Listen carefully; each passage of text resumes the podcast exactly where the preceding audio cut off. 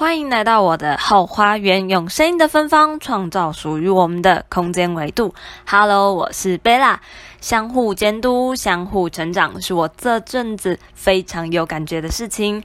会这么说，是因为贝拉养成了搭捷运就会阅读的好习惯。我知道我已经说到烂掉了，但还是想跟你们一起分享，从回到台湾开始阅读，直到现在找到自己的阅读方式。我可以很大声的跟大家说，我目前已经阅读完了十三本书，真的非常的兴奋。虽然距离我今年的目标还有一大段的距离，不过没有关系，贝拉会持续的努力。如果第一次来到后花园，想知道贝拉的阅读方式，可以收听后花园的第八集《独一无二的你》。今天就要来跟大家分享一下最近看的书。为什么法国女人的保鲜期特别长？作者有提到，曾经大家认为的女力是女人需要独立，又能自主完成事情，还要聪慧，而现在最重要的是要加上。个人的魅力，贝拉一直以来都在女人堆中生活。该怎么说呢？从五专读的化妆品用与管理科，到了职场的美发环境，也全部都是女生。所以在这里可以感受到大家的差异。举一个有趣的例子好了，我发现每一位设计师培养出来的客人都不太一样。先说我自己的客人好了。还在台湾当设计师的时候，我发现一个现象：通常指定我的客人都不太爱讲话，而且普遍高冷一些。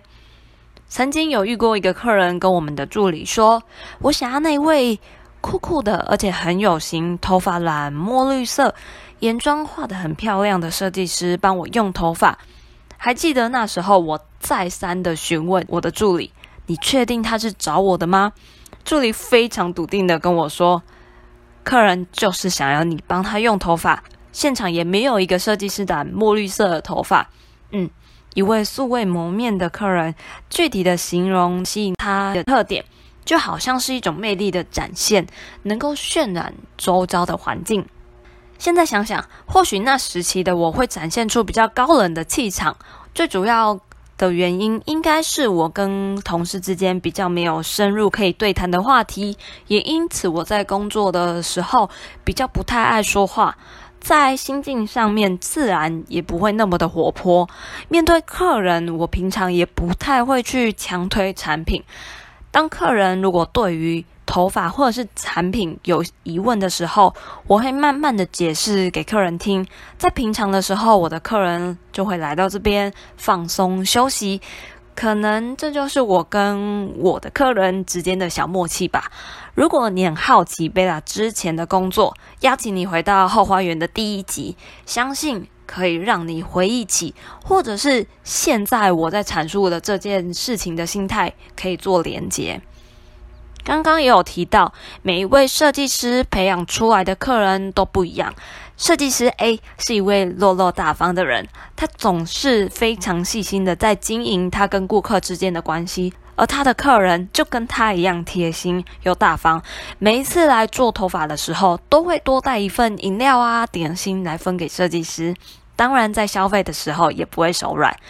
设计师 B 则是可爱又活泼，常常会与客人一起讨论最新的韩剧啊、妆容跟发型，也会大胆的尝试全新的风格，拥有与客人相同的共鸣，进而客人也会随之买单。反之，设计师 C 是一位比较精打细算的人，万万我也没想到，连客人也这么会算。呃，对于设计师，其实就是一件没有那么好的事情。有的时候，客人在做大笔消费的时候，就会突然的收手，比较容易遇到这种尴尬的场面。如同书中所提到，其实每一个女人的吸引力都不一定是靠外表或是外在的条件，是许许多多的东西组合而成。每一个女人都可以展现出自己的美，只需要一项东西，就是自信。讲了这么多不一样的例子，有没有发现每一位设计师所呈现出来的方式都不太一样？有可能是因为个性上的差异。当然，我们也可以用自己的方式呈现不一样的美，让自己来定义。保持魅力是一种练习，一种选择，最后会演变成一个习惯。时间一点一滴的流失，我们也会渐渐的老去。每天只要更重视自己，珍惜自己，忠于自己心目中的形象。每天起床，面对镜子，露出自信的笑容，为明天的自己更加自信的生活。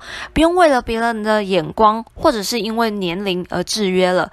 绝对不要放弃取悦自己和取悦别人的权利，把打扮自己变成一个例行公事。久而久之，这一项习惯就会变成生活中的一部分。以前贝拉还在当设计师的时候，公司要求每一位设计师一定要上厚厚的粉底，画满眼妆。上好腮红、口红，有的时候其实连自己都有一点点排斥化妆了。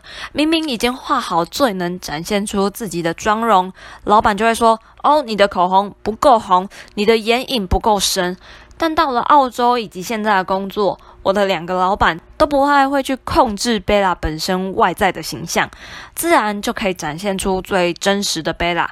画好自己适合的妆容，在上班的时候也会更加的自在，更加的喜欢现在的自己，就好像本人一样，也会更在乎呈现出来的肢体、说话的语气等等，会开始注重内涵的修养。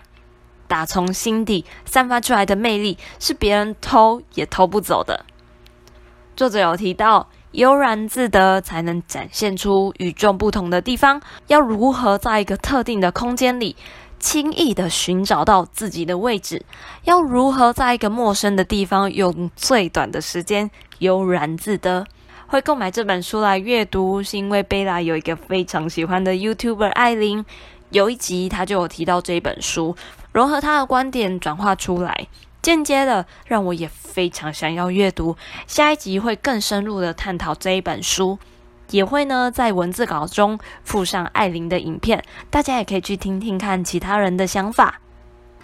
那我们来回顾一下今天的重点精华吧。一，一个女人的吸引力不一定全靠外表。外在的条件是许许多多的东西组合而成，每一个女人都可以展现出自己的美，只需要一项东西，那就是自信。二，保持魅力是一种练习，是一种选择，最后会演变成一个习惯，把打扮自己变成一个例行公事，久而久之，就会变成生活中的一部分啦。到了今天的最后，非常谢谢沉浸在后花园的你，空出宝贵的时间来品尝这一集的芬芳，让我们一起成为自己的人生导师。我是贝拉，下次再见，拜拜。